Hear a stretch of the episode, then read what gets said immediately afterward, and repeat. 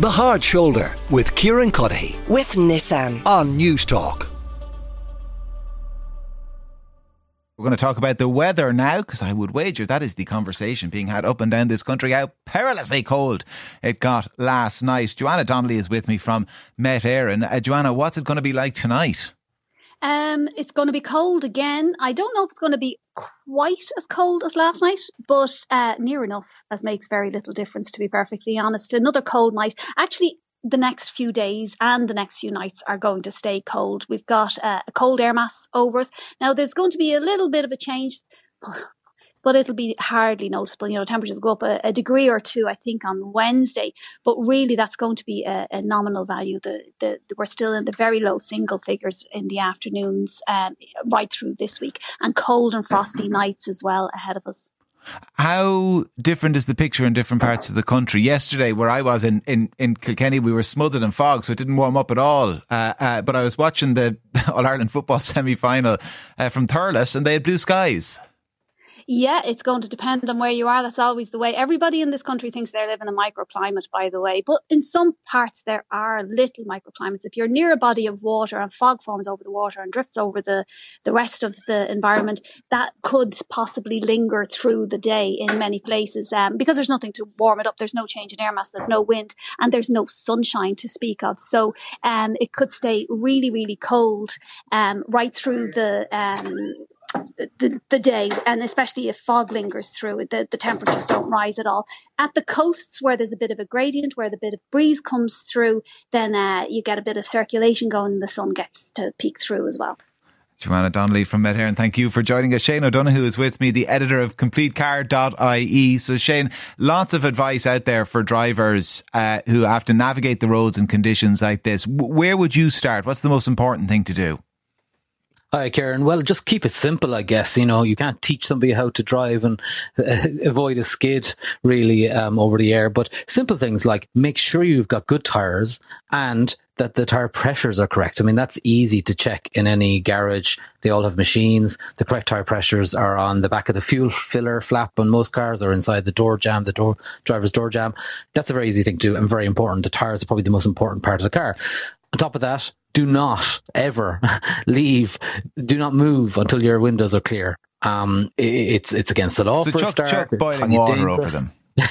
no, no, please, Ah, please, yeah. nobody chuck boiling water. This is this is this is an urban warm myth. Shane. This is not. No, I'm, do, I'm doing this for 20 years. The windscreen looks grand. You mustn't have a very powerful kettle.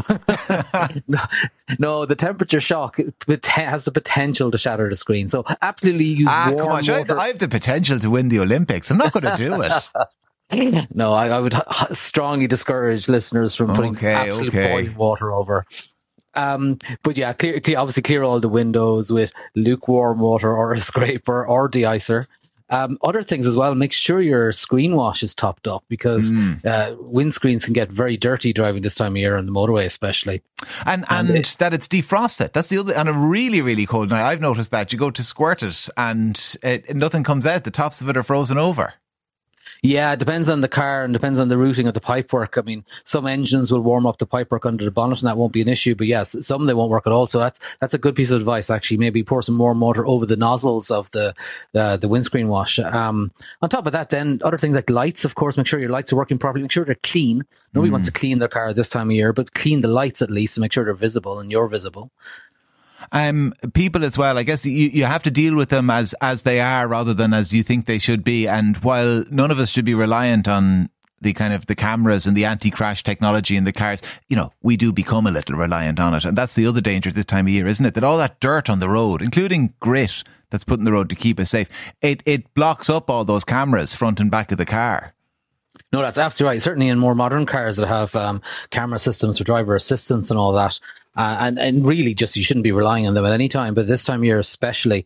Um, and the big advice there, of course, is just to slow down a little bit, you know, give a bit more distance from the cars in front. And uh, this is the issue with, you know, the messaging brought out with, with safety vans that, uh, speed camera vans that uh, the speed limit is okay at all times. It's not. Actually, you need to slow down sometimes from the speed limit and make your own decision and take responsibility for it. So keep away from the car in front a bit bit more. Just slow down a little bit more when you come a little bit earlier coming to junctions and maybe tighter corners and everything because you don't know how slippery it's going to be. Is there any way of spotting black ice, or is is that the danger that it is impossible to spot? Are there any tips or tricks from inside the trade? Well, it's not that you can see it, but you can um, use your use your noggin to guess where it might be. So under shady areas, for instance, under trees where there might be water dripping down and where it, it might be shaded from any sun during the day, for instance, there there could, could be black ice under that. Shady areas are, are a key area for it.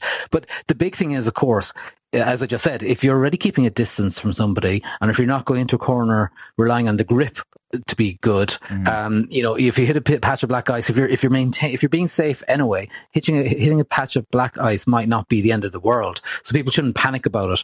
But uh, and that's the whole point, really. Just keep your speeds down a little bit in those situations.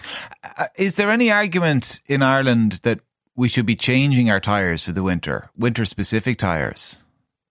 Um, it's very hard to make a proper argument for that, to be honest. Okay. Winter tires are brilliant, um, and you know some people are probably picturing snow chains or tires with spikes. winter tires are actually just a different compound, um, a slightly different shape on the rubber as well, maybe, but the, they have a higher rubber rubber um, higher proportion of rubber in them, and that just means that they don't they can still deform at lower temperatures, but they don't really they aren't don't provide any advantage until you're below seven degrees centigrade.